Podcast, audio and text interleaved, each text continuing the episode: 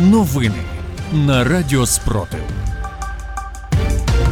Вітаю в ефірі Радіо Спротив Єва Френдлі. Сьогодні 4 липня, 495-й день повномасштабної війни, коли Україна захищає себе та весь цивілізований світ від російської агресії. Далі про найголовніше. Росіяни вранці вдарили по Херсону. Є загиблі. ЗСУ мають успіх у наступі на Бахмутському напрямку. Україна отримала перший транш від міжнародного валютного фонду. Далі про ці та інші новини у випуску детальніше. За інформацією офіса генпрокурора, близько шостої ранку окупанти здійснили артобстріл міста Херсон. Двоє містян, чоловік і жінка, отримали травми несумісні із життям.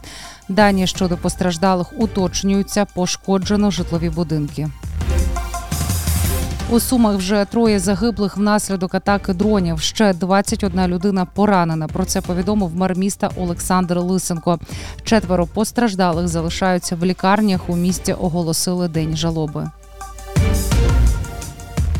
На тимчасово окупованих територіях півдня України, зокрема у окупованому Мелітопольському районі, російсько-окупаційні війська за допомогою спеціальної військової техніки продовжують встановлювати мінні огорожі прямо на засіяних полях, а подекуди і просто на ґрунтових дорогах. Про це повідомляє центр національного спротиву. Там наголосили, що відповідні дії окупантів ставлять під загрозу життя цивільних осіб. За даними Генерального штабу, у дитячий табір в Макаровому на Луганщині лікуються понад 100 поранених російських окупантів. Територія оточена ворожою технікою та блокпостами.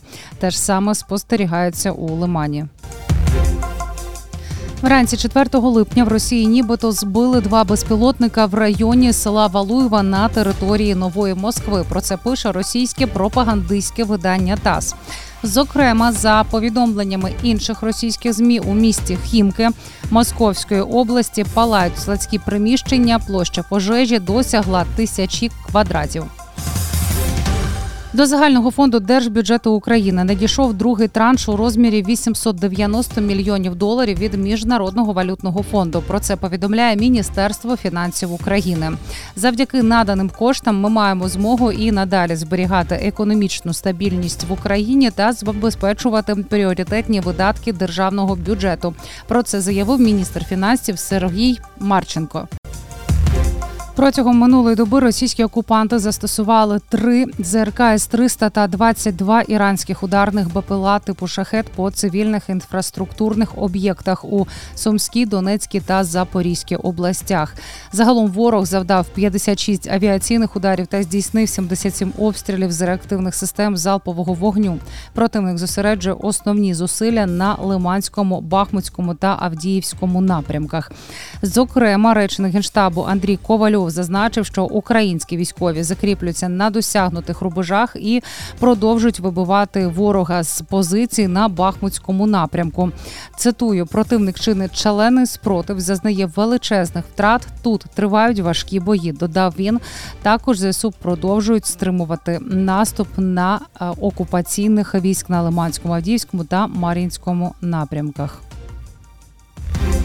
За добу Сили оборони України знищили 770 російських окупантів. Більше за новинами слідкуйте в телеграм-каналі Радіо Спротив. З вами була Єва Френдліх. Зігріваємо один одного любов'ю. Віримо в сили оборони України, і все буде Україна.